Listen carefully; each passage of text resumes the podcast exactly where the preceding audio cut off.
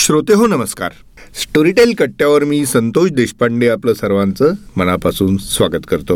आता दसरा संपलेला आहे, दिवाळीच्या आगमनाची आता आपण वाट बघतो आहोत आणि ह्याच दरम्यान तुमची खरेदी देखील आता सुरू झालेली असेल. यंदाची दिवाळी आणखी कशी आनंदात आपण साजरी करू शकतो याच विचारात आपण सर्वजण असाल आणि याच आपल्या संकल्पात भर घालण्यासाठी आज आम्ही आलेलो आहोत स्टोरीटेलवर तुमच्यासाठी नवीन काय आलं आहे हे सांगण्यासाठी. माझ्यासोबत आहेत प्रसाद निराजदार. नमस्कार. यस प्रसाद, तर दिवाळी येते आहे, तोंडावर आलेली आहे. स्टोरीटेलकडनं श्रोत्यांसाठी दिवाळीच्या मुहूर्तावर काय काय गोष्टी येत आहेत? अगदी दसरा नुकताच झाला, दिवाळीची चाहूल लागली आहे आणि एकूणच बाजारपेठेत आणि आपल्या सगळ्यांमध्ये उत्साहाचं वातावरण आहे. नवीन खरेदी करायची आहे, दिवाळीच्या निमित्ताने अनेक भेटी दिल्या जातात. विशेषतः भाऊबीजेच्या निमित्ताने भाऊ आपल्या बहिणीसाठी वेगवेगळ्या भेटी खरेदी करतात. तर अशा परिस्थितीमध्ये हा सण उत्साहाने साजरा करण्याकरता आणि दिवाळीची भेट देण्याकरता एक खास योजना स्टोरीटेलने आणलेली आहे, जी म्हणजे फक्त 399 रुपयात स्टोरीटेल सिलेक्ट हे प्रॉडक्ट किंवा हे सबस्क्रिप्शन आपण 399 रुपयात फक्त देतो आहोत वर्षभरासाठी. अरे वा, म्हणजे एक वर्षामध्ये एक वर्षभर तुम्ही स्टोरीटेल ऐकू शकता आणि तेही फक्त 390. म्हणजे कितीही मराठी पुस्तकं आपण, कितीही मराठी किंवा 11 आपल्या ज्या भारतीय भाषा आहेत इंग्रजी सोडून बाकी सर्व भारतीय भाषांमधली पुस्तकं तुम्ही ऐकू शकता. अर्थात आपण सगळे मराठी असल्यामुळे जास्त मराठी पुस्तकं आपण ऐकणार आणि हजारो मराठी पुस्तकं आपल्याकडे आहेत. तर ही सर्व पुस्तकं आपल्याला आता फक्त 399 रुपयात ऐकायला मिळणार आहेत. म्हणजे त्याला लिमिट नाही आहे की तुम्ही 5च पुस्तकं ऐकू शकता महिन्यात, 10 लिमिटेड असं पूर्णपणे कितीही पुस्तकं तुम्ही ऐकू शकता. आणि त्याच्यामुळे मला असं वाटतं की सगळ्यांनी याचा लाभ घेतलाच पाहिजे. आणि दुसरंही मला सांगायला आवडेल की जी मंडळी आता वर्गणीदार आहेत त्यांनी सुद्धा या योजनेत सहभागी घेतला तर त्यांचं मुदत संपल्यानंतर पुढे वर्षभर ते राहणार आहे. त्यामुळे त्यांनी असं वाईट वाटून घ्यायला नको की बाबा आम्ही इतके पैसे भरले होते आणि आता आम्हाला नाही का मिळणार वगैरे. तर त्यांनी सुद्धा 399 रुपये भरून ते पुढे वाढवू, म्हणजे त्यांची मुदत जिथे थांबते तिथून पुढे त्यांना वर्षभर याचा फायदा मिळेल. त्यामुळे या सवलतीचा फायदा आपण आपला आता जो कार्यक्रम ऐकतायत त्या प्रत्येकालाही घेता येईल. आणि दुसरे की त्यांना स्टोरीटेल आवडतं आहे तर आपल्यासारखंच आपल्या मुलांनी पुस्तकं ऐकावीत, आपल्या बहिणींनी आईवडिलांनी पुस्तकं ऐकावीत, भावांनी पुस्तकं ऐकावीत म्हणून किंवा मित्रमंडळींना भेट देण्याकरता याच्या इतकी उत्तम भेट नाही. बिलकुल. कारण माझं स्पष्ट मत आहे की 399 रुपयात समजा आपण एखादी डिश, पावभाजी किंवा मिठाईचा बॉक्स हे खातला तर तो एक दिवसात संपतो. पण याच्यामधले वर्षभर पुस्तकं राहणार आहेत. एवढंच नव्हे तर एक पुस्तक ऐकलं आणि त्याचा उपयोग झाला तर तो आयुष्यभर पुरणारी गोष्ट आहे. अगदी खरे. त्याच्यामुळे मला असं वाटतं की या योजनेचा फायदा घेतलाच पाहिजे प्रत्येक. बिलकुल. नाही, नक्की घेतील. आता दिवाळी आलेली, दिवाळी अंकांच्या किमती सुद्धा ह्याच्याच घरात आहेत. हो अगदी. किंबहुना काही काही दिवाळी अंक तर 400-500च्या घरात सुद्धा मिळतात. बरोबर. तर दिवाळी अंकाच्या किमतीमध्ये आपल्याला वर्षभर हजारो पुस्तकं मिळणार आहेत. वा. आणि दिवाळीच्या अनेक गोष्टी पण आहेत. वेगवेगळे दिवाळी अंकातले काही ऑडिओ, कथा किंवा लेख हेही आपल्या स्टोरीटेलवर ऐकायला मिळणार आहे. बिलकुल बिलकुल. त्याच्यामुळे दिवाळी साजरी करण्याकरता हे एक सुंदर संधी स्टोरीटेलनी प्रत्येकाला उपलब्ध करून दिलेली आहे. वा ग्रेट. आता बातमी दिलेली आहे प्रसाद. तर आता या निमित्त आपण या आठवड्यात काय येते त्या निमित्ताने आता मी जो चहा मागवलाय तर तो घेत घेत आपण गप्पा मारूया. अगदी अगदी. तर गेल्या शुक्रवारी आपण एक मालिका जी सुरू केली आहे, म्हणजे काल द्वारकानाथ संजगिरींची क्रिकेटवरती. आता क्रिकेटचा सीझन सुरू झाला आहे, दसरा दिवाळीचं आकर्षण आहे, भारत पाकिस्तान मॅचचं पण आकर्षण आहे. तर अशा सिच्युएशनमध्ये द्वारकानाथ संजगिरींचं पॉडकास्ट हा आपल्याकडे एक वैशिष्ट्य म्हणून आहे. त्यानंतर दर शनिवारी आपण एक रोमॅन्टिक कथा जी सोफिया जॉनने लिहिलेली आहे, वेगवेगळ्या प्रकारातील अशी एक कथा आहे जी शुभांगी भुजबळ हिने वाचलेली आहे आणि ही चित्रकलेच्या बद्दलची आहे की चित्रकला स्पर्धा अलिशाला जिंकायची आणि त्यासाठी ती काय काय करते आणि ते जे सावट आहे अनेक वर्ष पछाडणारा, त्यातून ती कशी बाहेर पडते अशी सांगणारी ही छोटी कथा आहे. त्याचप्रमाणे आपण दर आठवड्याला एक सुशी कथा म्हणून सुहास शिरवळकरांची कथा सादर करतो आणि या कथेचं नाव आहे अखेरच्या क्षणी. तर स्वप्नील रायशेखर यांनी ही वाचलेली कथा आहे आणि वेगळी कथा आहे. म्हणजे सुहास शिरवळकर आपल्याला माहिती आहेत की थरारक गोष्टी लिहिण्यामध्ये त्यांचा हात, रहस्यकथा असतील, थरारक असेल, रोमांस असेल, तर या कथा लिहिण्यामध्ये त्यांचा हात कोणी धरू शकत नाही. तर अशी ही कथा आहे चंद्रकांत तिवारी याची. मोठा इंडस्ट्रियलिस्ट आहे आणि नॅचरली त्याचे काही छुपे धंदे पण आहेत आणि राजकारण्यांशी पण संबंध आहेत. आणि अशा या संबंधांमधनं एका चुकीच्या कॉलमुळे तो हिटलिस्टवर जातो दहशतवाद्यांच्या, आणि मग काय घडतं, अशी अखेरच्या क्षणी काय घडतं याची उत्सुकता जागृत करणारी अशी ती गोष्ट आहे. सुहास शिरवळकरांबद्दल काय म्हणायचं? नाही, सुशींचा मी तर फॅन आहेच, म्हणजे त्यात काही विशेष नाही किंवा हा प्रश्नच असू शकत नाही किंवा पण माझा त्यांचा संबंध आलेला आहे, मी त्यांना भेटलेलो आहे आणि मला त्यांच्याकडनं एक प्रसंग जाणून घ्यायचा होता आणि ज्याच्यावरती मी नंतर लेखही लिहिला होता एका वृत्तपत्रासाठी. आणि विषय असा होता की माझ्या आठवणीतला पाऊस. तर त्या विषयावरती त्यांच्याशी बोलण्यासाठी त्यांनी मला घरी बोलवलं होतं. हां, आणि मग मी घरी गेलो होतो. खमंग भजी अशी त्यावेळेस केली होती. आमच्या गप्पा सुरू होतानाच पाऊस आला बाहेर. आम्ही भजी खात खात त्यांच्या आठवणीतल्या पावसावरती बोललो आणि त्यांनी जे काही प्रसंग सांगितले ते इतके भन्नाट होते आणि ते जणू काही जशाच तसे नंतर त्या लेखामध्ये उतरले होते. बरसात चांदण्याची झाली असं म्हणा. अगदी अगदी. आणि त्याच्यामुळे त्यांना भेटण्याचा जो अनुभव होता तो अत्यंत प्रसन्न होता आणि मी तो कधीच विसरू शकत नाही. म्हणजे लेखक म्हणून तरी आपल्याला ते माहीत आहेत, ज्ञात आहेत, आपण त्यांचे वाचक म्हणून अभिमानाने त्यांची पुस्तकं वाचतो, पण एक व्यक्ती म्हणून सुद्धा ते किती आत्मीयतेने बोलत होते आणि एक मोकळा संवाद सर्वांशी साधत होते हे त्यानिमित्ताने मला जाणवलं. अगदी अगदी. मी बऱ्याचदा भेटलो आहे. माझा मित्र होता नंदकुमार सागर, तो आणि ते नेहमी भेटायचे आणि आम्ही पण अनेकदा जेवायला वगैरे असं गेलेलं आहे. म्हणजे मला राहून राहून असं वाटतं की सुशी जर आज असते तर आपल्यासाठी किती भन्नाट ओरिजिनल्स त्यांनी लिहिले असते. नक्कीच नक्कीच. तर पुढचं आपण पुस्तक बघूया. सोमवारी 25 ऑक्टोबरला नटरंग हा, म्हणजे हे खास पुस्तक आहे या आठवड्याचं. नटरंग सिनेमा सगळ्यांनी पाहिला आहे. हे नटरंग कादंबरी जी आहे ज्याच्यावरनं हा सिनेमा घेतला होता ती आनंद यादवांची मूळ कादंबरी यावेळेला प्रकाशित होती आहे आणि दर्शन बांगे यांनी त्याचं नॅरेशन केलेलं आहे. नटरंग आठवतं का अतुल कुलकर्णी? तर अप्रतिम गाजलेला सिनेमा होता आणि त्यातलं वैशिष्ट्य म्हणजे की एक पैलवान हा तमाशाच्या आवडी पोटी कशा पद्धतीने तो त्या तमाशामध्ये नाचा बनतो आणि मग त्याचं पुढे काय घडतं. आणि त्या सिनेमामध्ये अतुल कुलकर्णीने एवढी मेहनत घेतली होती की शरीर पूर्ण पैलवानासारखं करायचं आणि मग पूर्ण नाच्यासारखं करायचं, तर फिजिकल किती गोष्टी कराव्या लागल्या असतील, तर हे एक विलक्षण. आणि अतुल कुलकर्णीचा सर्वोत्तम पैकी एक म्हणता येईल. म्हणजे त्याचं सर्वोत्तम कशाला म्हणायचं हे खरं वेगळा विषय आहे, पण सर्वोत्तम भूमिका त्यांनी ज्या काही केलेल्या आहेत त्यातले ही वन ऑफ द बेस्ट आहे, प्रश्नच नाही. आणि ही कथा सुद्धा ना खऱ्या अर्थाने ज्याला म्हणतात ट्रॅजेडी, मनात पूर्वी ट्रॅजेडी किंग असं, ट्रॅजेडी मधली ही सगळ्यात विलक्षण ग्रामीण भागामधली काय ट्रॅजेडी असू शकते, बरोबर, याची शोककथा म्हणतात ज्याला. तर चटका लावणारा शेवट आहे, दारिद्र्य, संघर्ष, आपल्याकडे वाटणारे, म्हणजे हा प्रश्न सगळ्यांना की कलात्मक आणि करावंसं वाटतं. गंमत अशी प्रसाद की पिक्चर म्हणून हे पाहणं ते तो अनुभव वेगळा बरं का.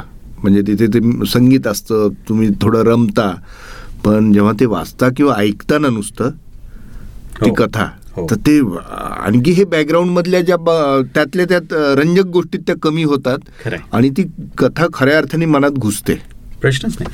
त्यामुळे मूळ कादंबरी ऐकलीच पाहिजे.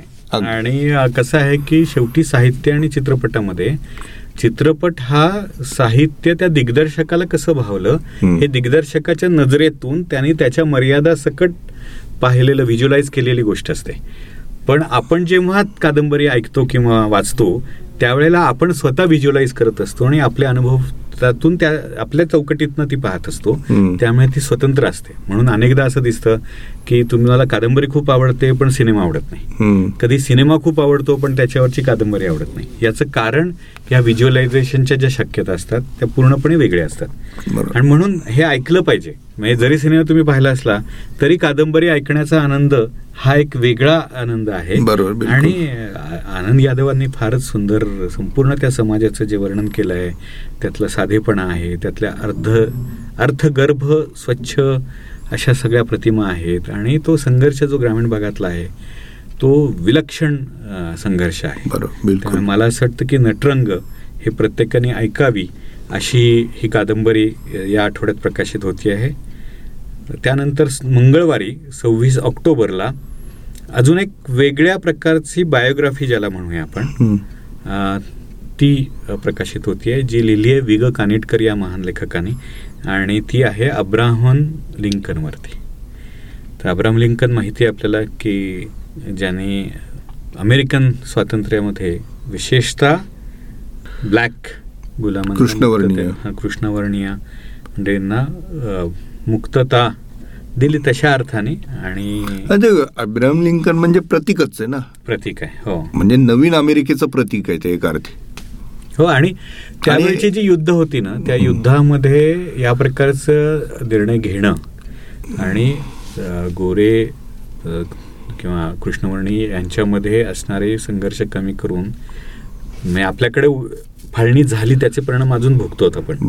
पण तिथे अब्राहम लिंकनचं महत्त्व मोठे पण काय तर त्यांनी फाळणी टाळली आणि देशाला एकत्र ठेवलं आणि हे दोन्ही समाज हे म्हणून अब्राहम लिंकन मोठा आहे. अगदी म्हणजे त्याच्या गोष्टी आपण त्या वाचतो वगैरे पण त्याच्या पलीकडे कितीतरी तो. आणि not just as a leader, एक उत्तम वकील, द्रष्टा, लेखक हो, उत्तम वक्ता, कितीतरी पैलू त्यांच्या व्यक्तिमत्वात. आणि हे सगळं पर्सनल त्यांच्या आयुष्यात, खाजगी आयुष्यात, वैयक्तिक आयुष्यात प्रचंड त्रास हालापेष्टा सहन करून मोठा झालेले व्यक्तिमत्व आणि जगामध्ये आणि हे एवढं सगळं करून आनंदी वृत्ती आणि इतरांना हसवण्याचा स्वभाव.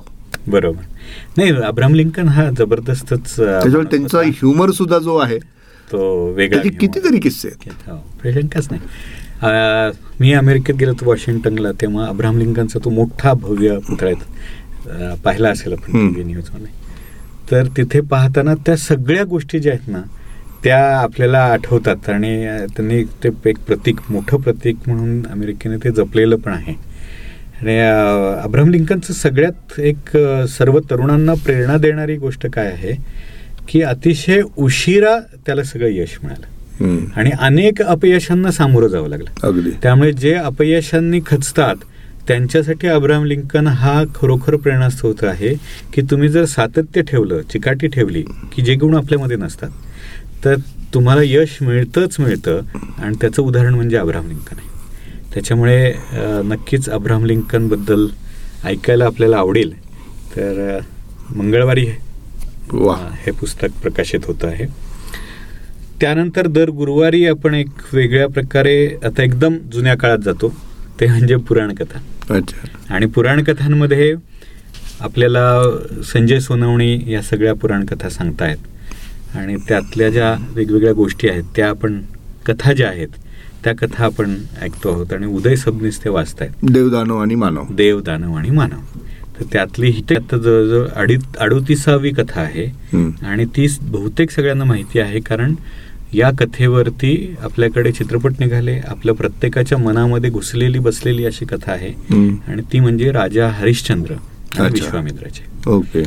तर राजा हरिश्चंद्र हा सत्यवचनी राजा म्हणून प्रसिद्ध आहे आणि त्याच्या राज्यसभेत उपस्थित राहून विश्वामित्र हे त्याची परीक्षा घेतात आणि त्यालाच मागतात आणि तो काय करतो. आणि मग त्याचे सगळे जे दशावतार आहेत ते त्या चित्रपटामध्ये पण येतात. आणि मला सांगायचं वैशिष्ट्य की ह्या गोष्टीचा इम्पॅक्ट आपल्या सगळ्यांच्या मनावरती इतका आहे जो आपल्याला जाणवत नाही.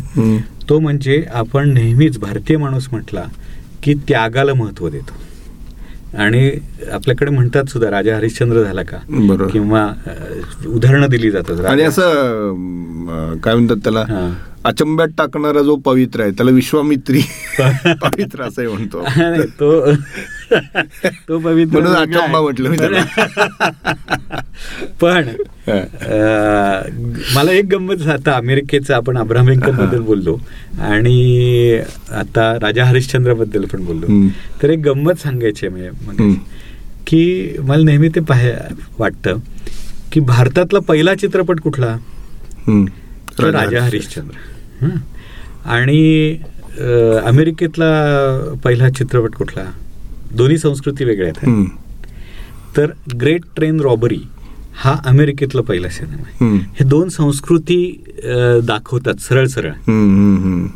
खरं. आणि तशाच पद्धतीने त्या संस्कृती डेव्हलप झालेल्या. तुम्हाला त्या चित्रपटाचं जर लिंकिंग करायचं असेल तर कळू शकतं की कशा पद्धतीने अमेरिकन संस्कृती आणि कशा पद्धतीने आपल्याकडे भारतीय संस्कृती. नाही, छान छान मुद्दा सांगितलं. म्हणजे आता ते लक्षात ठेवण्यासाठी खूप सोपं आहे. हा, इंटरेस्टिंग आहे. म्हणजे आता अमेरिकेत कदाचित स्पिरिच्युअल पिक्चर तयार होतील आणि आपल्याकडे रॉबरी. असो, आता शुक्रवारी म्हणजे गुरुवारी विश्वामित्र आणि हरिश्चंद्र झाल्यानंतर शुक्रवारी एक नवी मालिका, नवी सिरीज ही सुरू होतीये जी आदित्य भगत यांनी लिहिलेली आहे आणि रुचा आपटे आणि सिद्धार्थ मेनन यांनी ती वाचलेली आहे. आणि तिचं नाव आहे आर यू शुअर. त्याचा पहिला एपिसोड प्रकाशित होतोय. त्याची गोष्ट अशी आहे की आरोह त्याच्या मित्रासोबत म्हणजे चिन्मय आणि जाईसोबत गोव्याला गेलेला असताना तिथे त्यांच्यात एक पैज लागते. आणि गमती जमतीमध्ये लागलेली पैज आरोह जास्त सिरियसली घेतो आणि तो पूर्ण न करू शकल्यामुळे उदास होऊन जातो. त्याच्या मित्रांना ते बघवत नाही. पण नंतर असं जे काही घडतं की ज्याच्यामुळे ही जी ट्रीप आहे ती एक वेगळंच वळण घेते आणि तिथून एका वेगळ्या गोष्टीला सुरुवात होते. आता हे काय घडतंय याची उत्सुकता जर वाटत असेल तर नक्की आर यू शुअर ही मालिका पहा. हे जे आहेत ते आपण दर वेळेला, तुला माहिती आहे की आपण ओरिजिनल्स करतो आणि ह्या ओरिजिनल खूप इंटरेस्टिंग असतात. या मालिका कधी 5 एपिसोडच्या कधी 10 एपिसोडच्या अशा असतात. त्यातली ही मालिका आहे आणि एक सुंदर मालिका आहे. तर आपण याच्याबद्दल बोलूच. पुढच्या शुक्रवारी पुन्हा एकदा द्वारकानाथ संजगिरींचं क्रिकेटवरती आहे आणि यावेळेला ते बोलणार आहेत की ते फार इंटरेस्टिंग विषयावर बोलणार आहेत. ते म्हणजे मला सगळ्यात आवडलेले ते जे आपण पाहू शकलो नाही ते म्हणजे 1983 साली कपिल देवने जी नाबाद 175 करून संपूर्ण विश्वकप बदलण्याकरता जी कामगिरी केली, जी रेडिओवर ऐकताना मला अजूनही रोमांच ते आठवतात की काय वेडे झालो होतो आपण.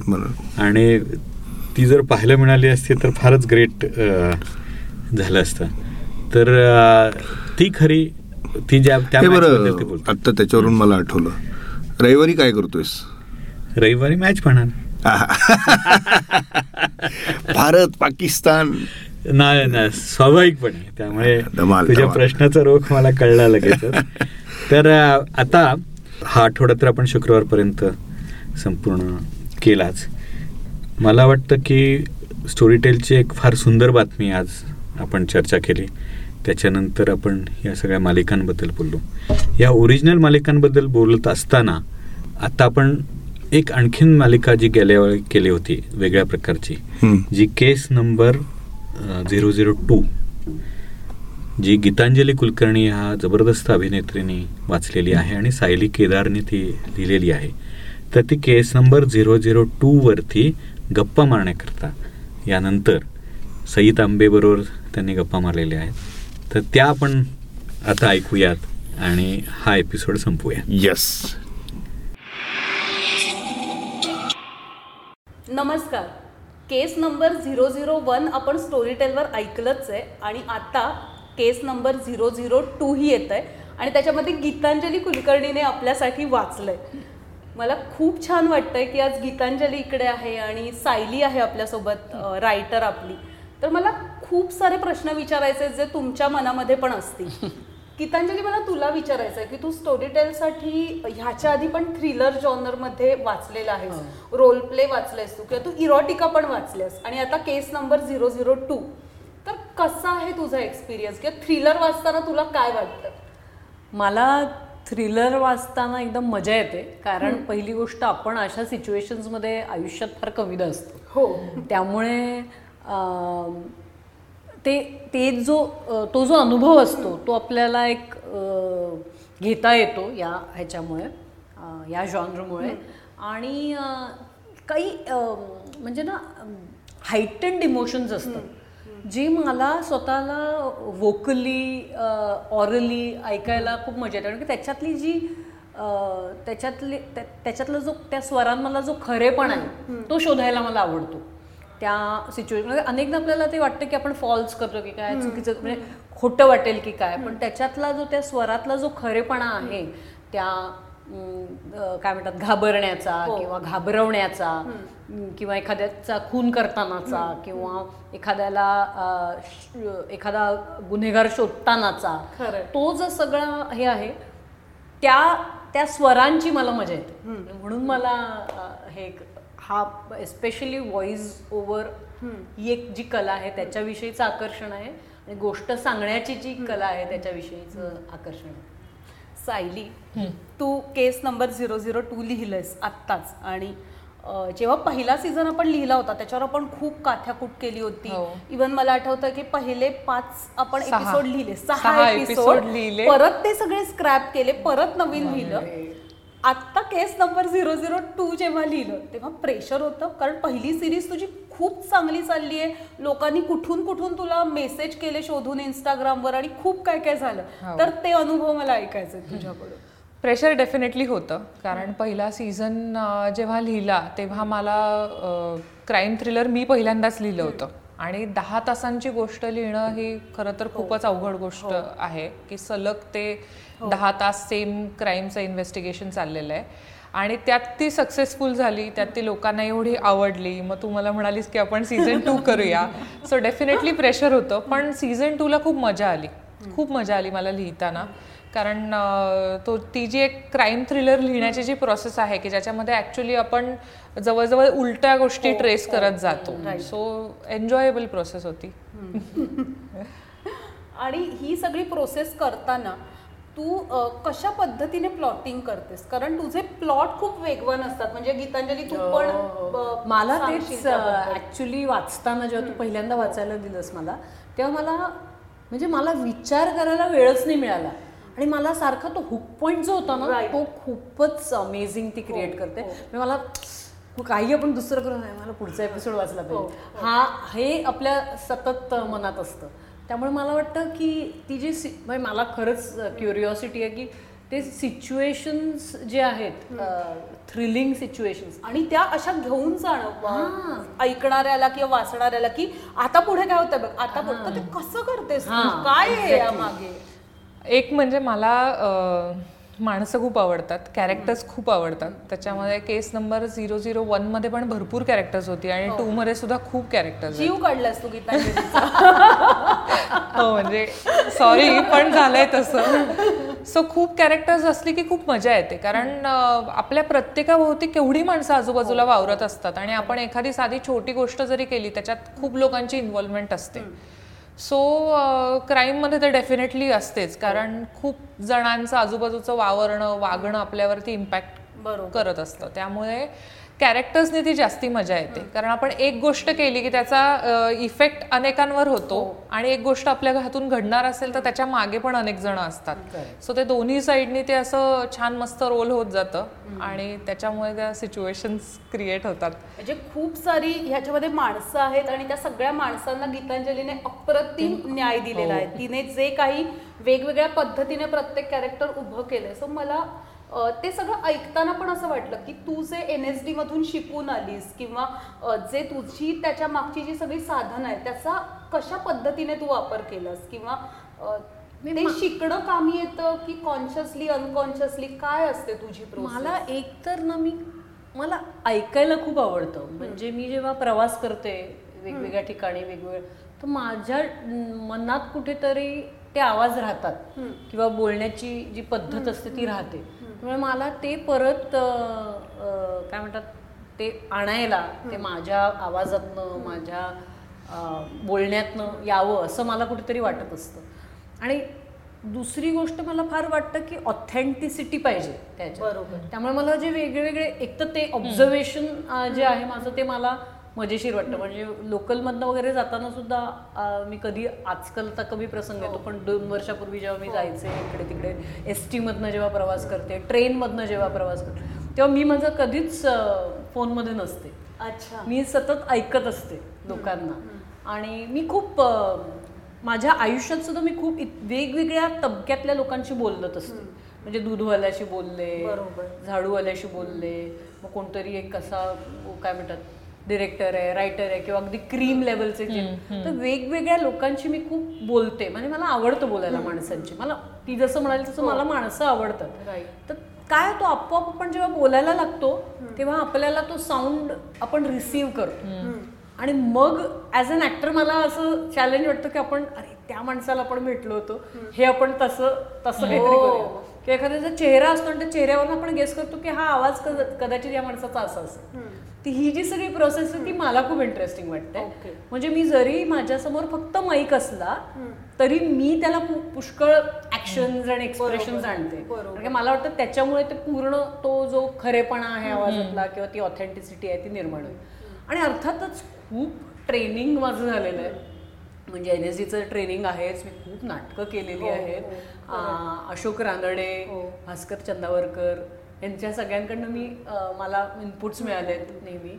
आणि सत्यदेव दुबे. त्यामुळे आवाजावरती काम भरपूर झालेलं आहे.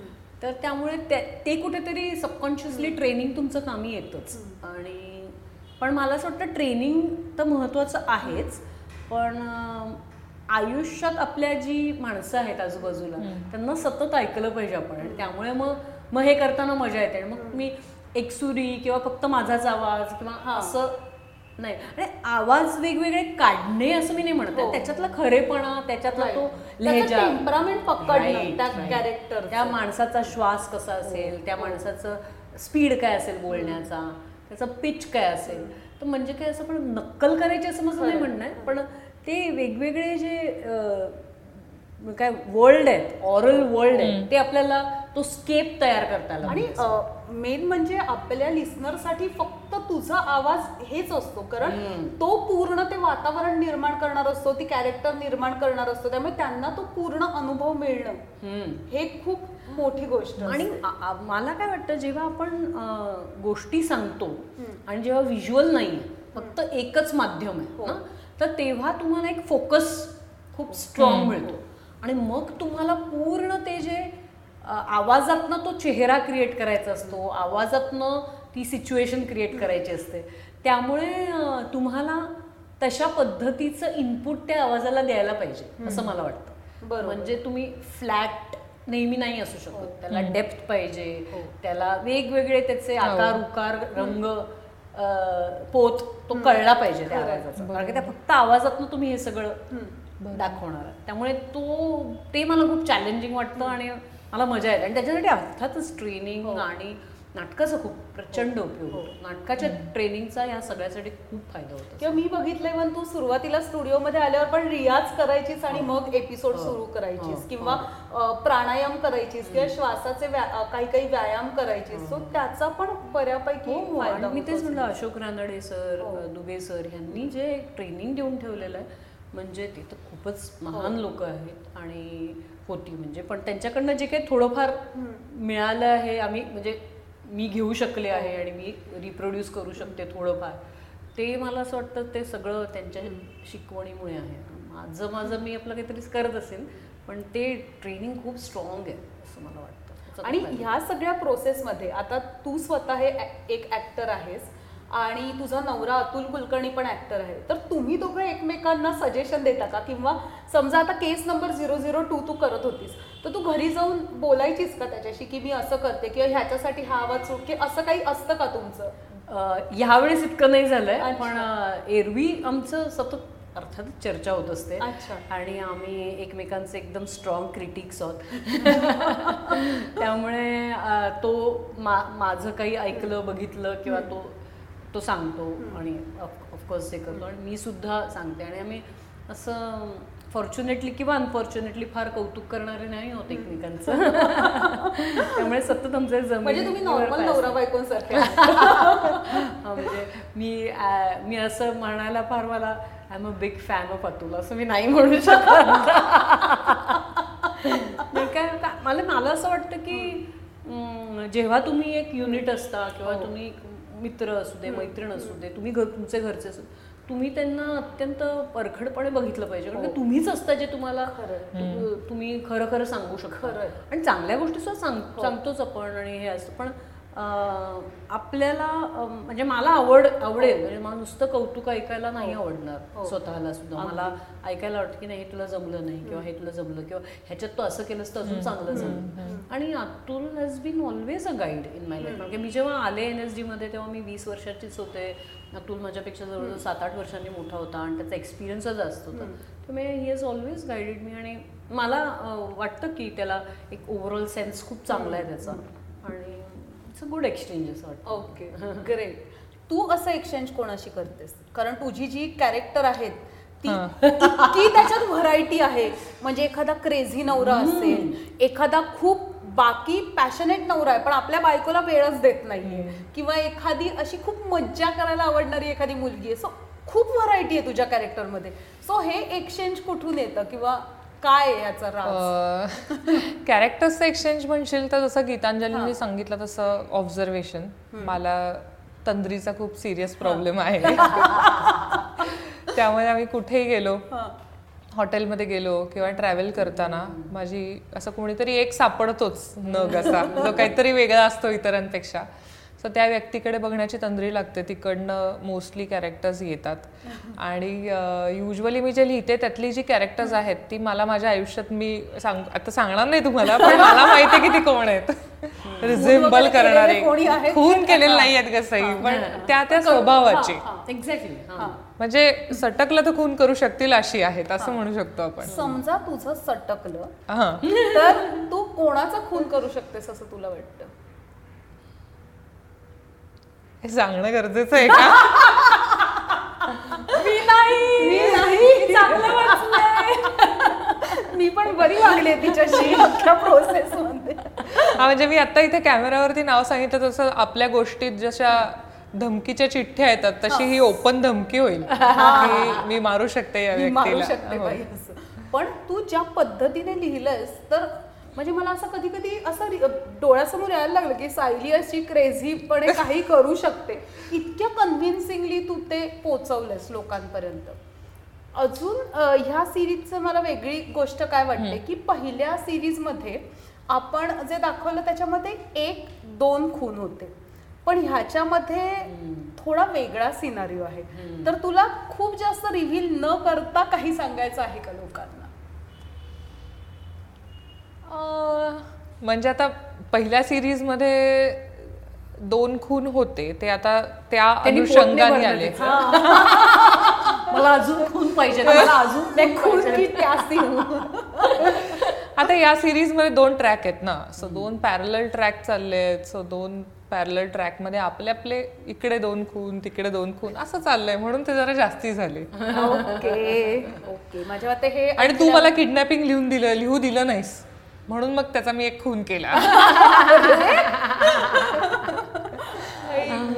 बापरे. मला फार म्हणजे ते जे आहेत ते वेगवेगळे ट्रॅक्स जे नंतर एकत्र येतात सगळे ते फारच म्हणजे मला वाटतं क्राईम थ्रिलर लिहिणं आणि म्हणजे असं डिटेक्टिव्ह किंवा स्टोरीज लिहिणं ते खूप क्राफ्टचं काम आहे. त्याच्यात खूप स्किल पाहिजे आणि जे तिच्यात आहे असं मला वाटतं. म्हणजे त्याच्यात एक म्हणजे काय म्हणतात ना टाईटनेस पाहिजे. तर नुसतं मी लिहिते चांगलं ह्याच्यावर नाही खपत.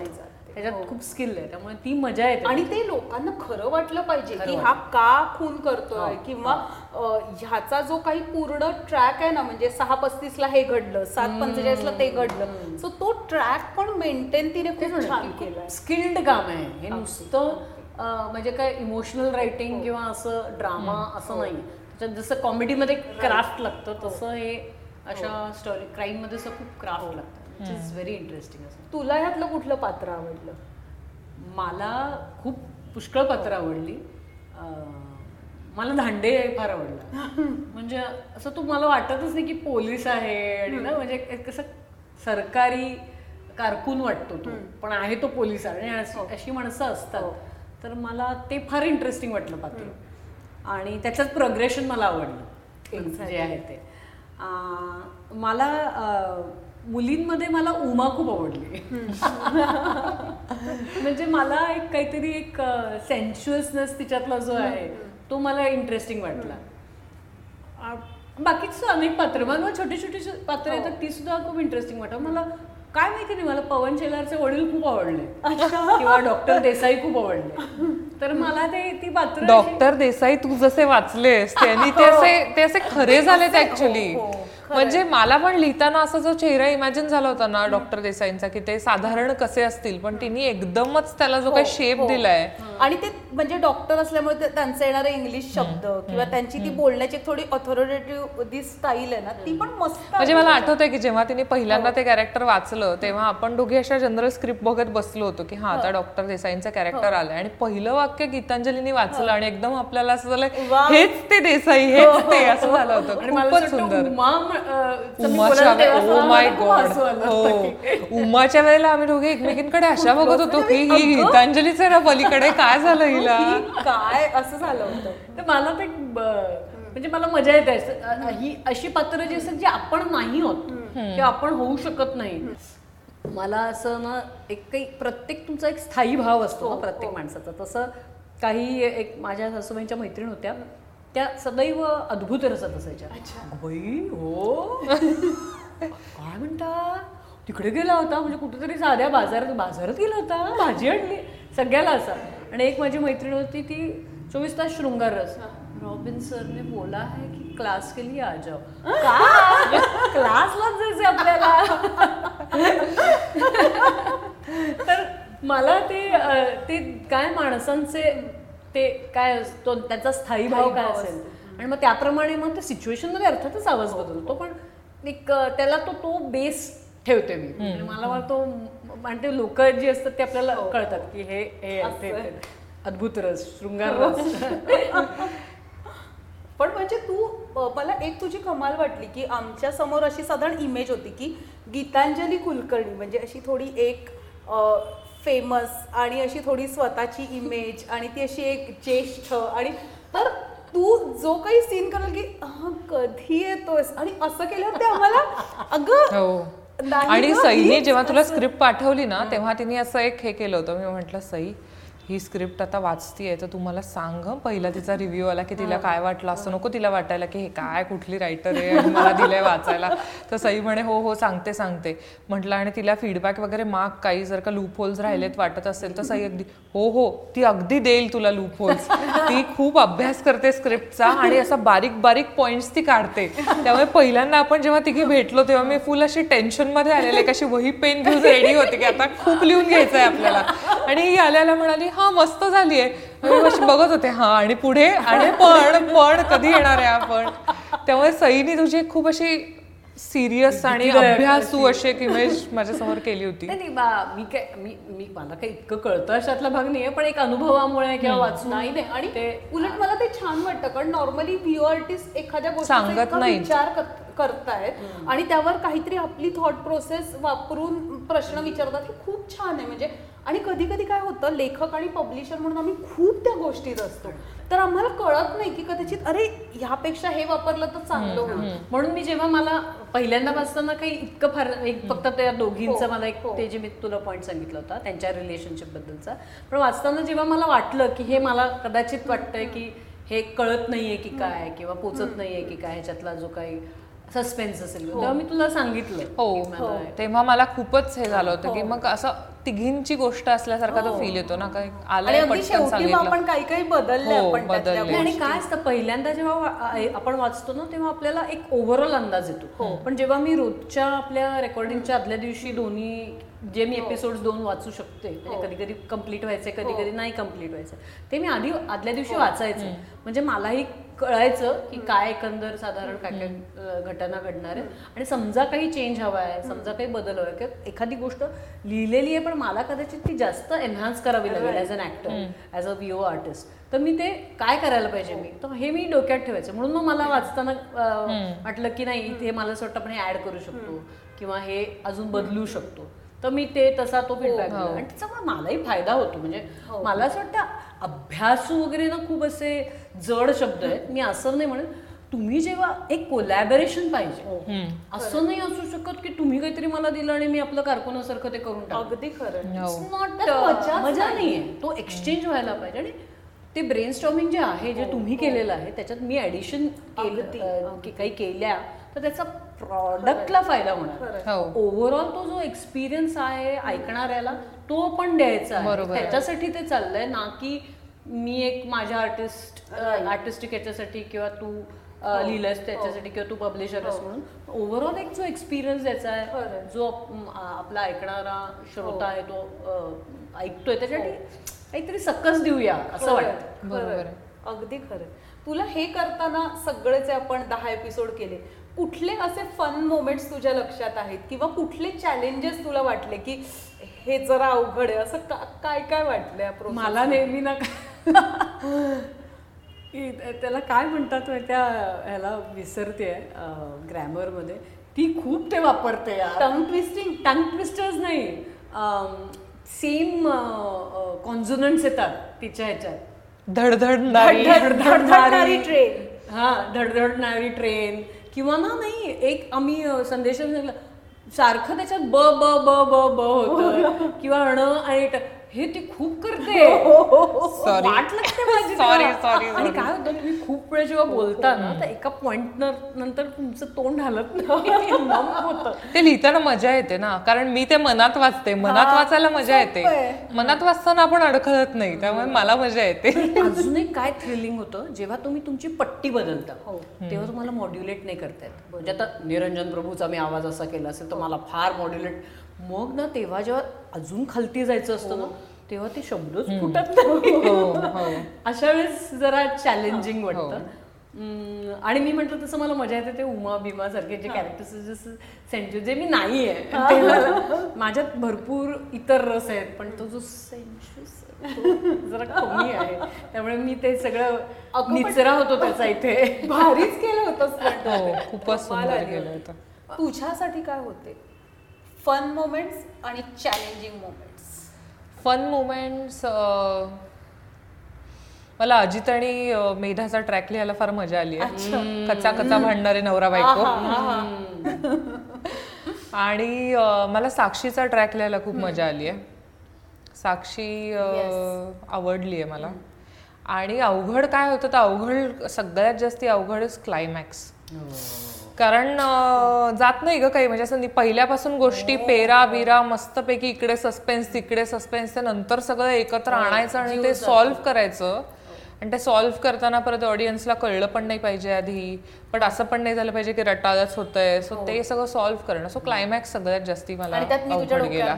लवकर ते गीतांजलीला तारखा बुक करायच्यात आपल्याला, लवकर ते नाही, पण ओव्हरऑल खूप वेगवेगळे कॅरेक्टर्स असले की मजा येते आणि तो फ्लेवर आणता येतो आणि त्यांचं काहीतरी जग तुम्हाला आणता येतं आणि ते खूप मजा येते करताना. आणि माझं काय तो तुझ्या रायटिंगची स्वतः मजा आहे आणि ते करताना ती जागा जी असते ना, म्हणजे फॉर एक्झाम्पल पवन चेलारचं घर मला ती पुण्यातल्या त्या जुन्या वाडे जे पाडून बिल्डिंग्स बनवलं आहे ते असं दिसत होतं, असं मला वाटत होतं. म्हणजे तिच्या डोक्यात काय होतं, माझ्या डोक्यात साधारण तसंच होतं. आणि साक्षी आहे ते जे असतात ना नवीन आता DSK किंवा काहीतरी परांजपे स्कीम वगैरे तशा टाईपचं ते हे दिसत असतं.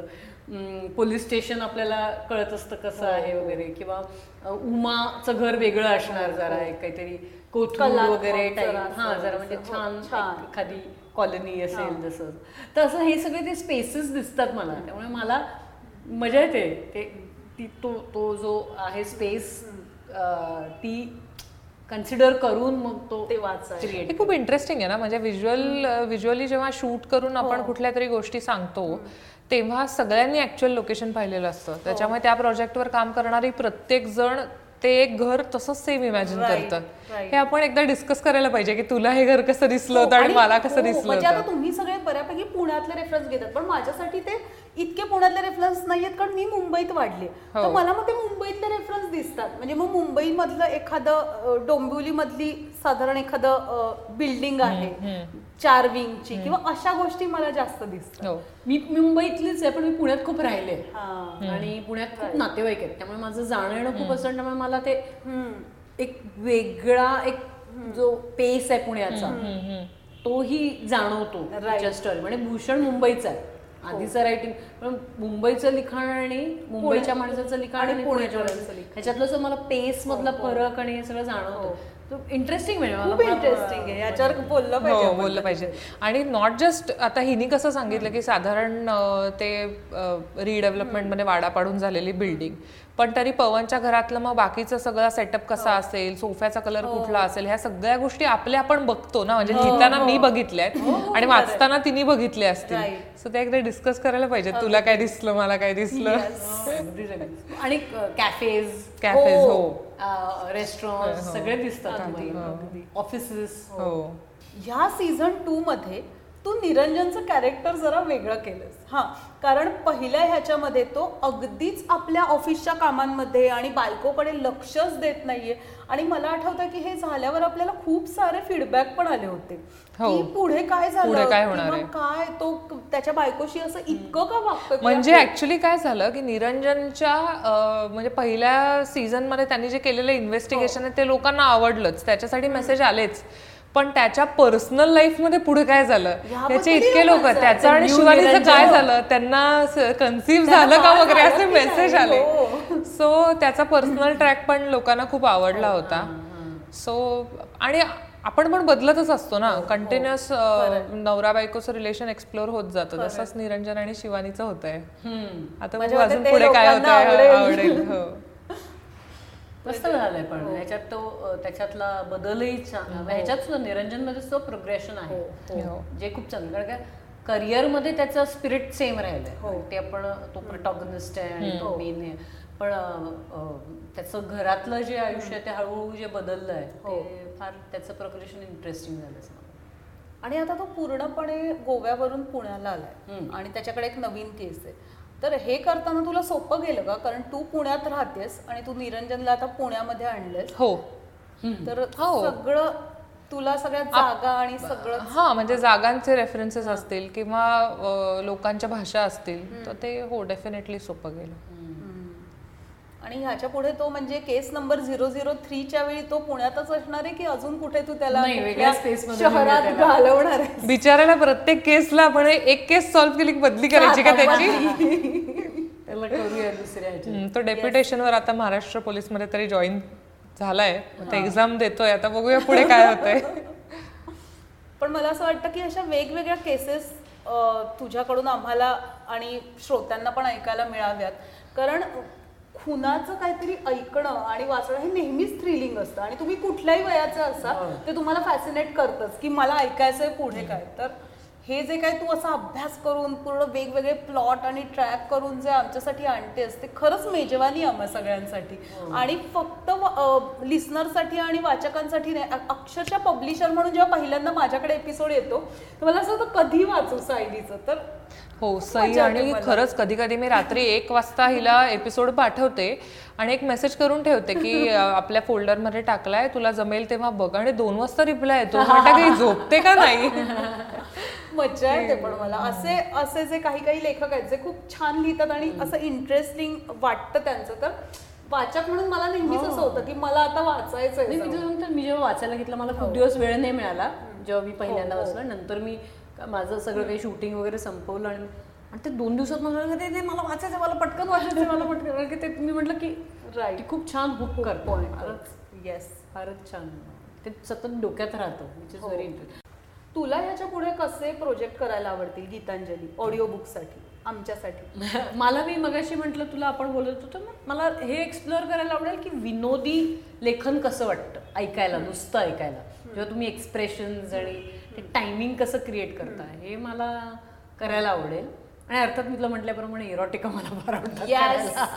आत्ताच आपण डिस्कस केल्याप्रमाणे कॉमेडी इरोटिका आपण करूया. आणि मला काहीतरी क्लासिकल एक टेक्स्ट करायला नक्की आवडेल, म्हणजे ज्याच्यात ना अगदी ते जड भाषा आणि ज्याच्यात काहीतरी मीटर रिदम असं ते असेल, म्हणजे. आणि लहान मुलांच्या गोष्टी, लहान मुलांच्या तर नेहमीच आवडतील, कारण की मला आम्हाला अशोक रानडे नेहमी सांगायचे की तुम्हाला आवाजावर आणि बोलण्यावर काम करायचं असेल तर लहान मुलांना गोष्टी सांगा. त्याशिवाय तुम्हाला, तुम्ही समजा लहान मुलांना एंगेज करू शकला तरच तुम्ही मुक्तछंद वगैरे वाचू शकाल. असं ते आम्ही अगदी अडगुळं मडगुळं पासून सुरुवात करायचो त्यांच्या क्लासमध्ये. तर त्यामुळे मला वाटतं की येस, पण क्लासिकल टेक्स्ट नक्की मला एक्सप्लोअर करायला, म्हणजे अगदी ज्याच्यात ती मीटर वगैरे जरा असा एक जो हे असं पूर्वीचं जे लिखाण होतं ते, त्याची मजा वेगळी आहे. आणि नाटकं नाटकं तर मला आवडतातच. पण हे तुझ्यामध्ये कुठून आलं, म्हणजे तू जे सतत वेगळे प्रयोग करत असतेस? म्हणजे मला आठवतंय की जेव्हा भूषणने तुझ्यासाठी रोल प्ले आणि इवन इरोटिका लिहिली होती व्हर्जिन पिनाकोलाडा, आणि भूषण मला म्हणाला की सई आपण गीतांजलीला विचारूया, आणि माझी पहिली रिॲक्शन होती की गीतांजली हे करणं शक्य नाही, इरोटिका आणि गीतांजली म्हणजे काय, नाही नाही आपण साधं काही असेल ते देऊ तिला, म्हणजे ज्याच्यामध्ये असं एक्सप्लिसिट कंटेंट नसेल ते. आणि भूषण म्हणाला नाही नाही मी विचारून बघतो, ती माझी मैत्रीण आहे. आणि तू इतक्या सहजपणे हो म्हटलंस, तू मला सॅम्पल पाठवलीस, सो माझ्यासाठी ते अ मोमेंटच होती की असं कोणी. सो तुला अशी भीती नाही वाटली का की माझी इमेज त्याने ब्रेक होईल? माझी काही इमेज आहे असंच मला वाटत नाही, आणि मला नाही करायची इमेज. ग्रेट, कारण की मी ऍक्टर आहे, मी माझी इमेज क्रिएट केली तर मी कशात फिटच नाही होणार, म्हणजे मग मला एका पठडीतलेच रोल करत बसायला लागेल, जे त्याच्यात काय मजा आहे. मला आवडतं वेगवेगळ्या, आणि मी नेहमी तेच म्हणते की माझं आयुष्य काही, मी टिपिकल मध्यमवर्गीय बाई आहे, काय असणार माझ्या आयुष्यात, होऊन होऊन काय घडणार.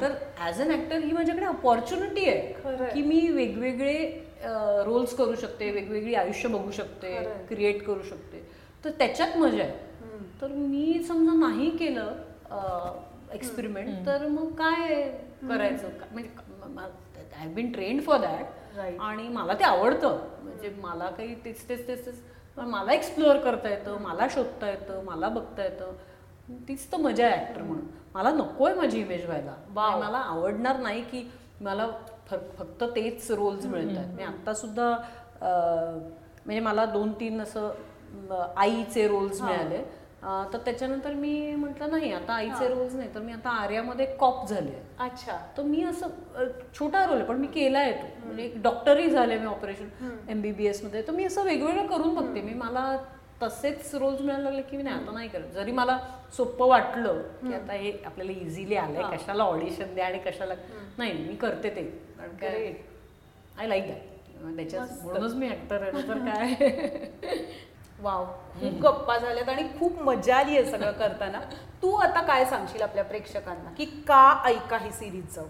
मी स्टोरीटेलच्या श्रोत्यांना ही विनंती करते की त्यांनी केस नंबर 002 नक्की ऐकावी, कारण काय ह्याच्यात जो सस्पेन्स आहे, जो सायलीने सस्पेन्स क्रिएट केला आहे तो अमेझिंग आहे, तो खूप थ्रिलिंग आहे. आणि मला ती गोष्ट सांगतानासुद्धा कधी कधी भीती वाटली आहे, कधी कधी पोटात गोळा आला आहे, शहारे आले, तर प्लीज मला ते बोलतानासुद्धा होतं आहे. तर नक्की ऐका केस नंबर 002 स्टोरीटेलवर.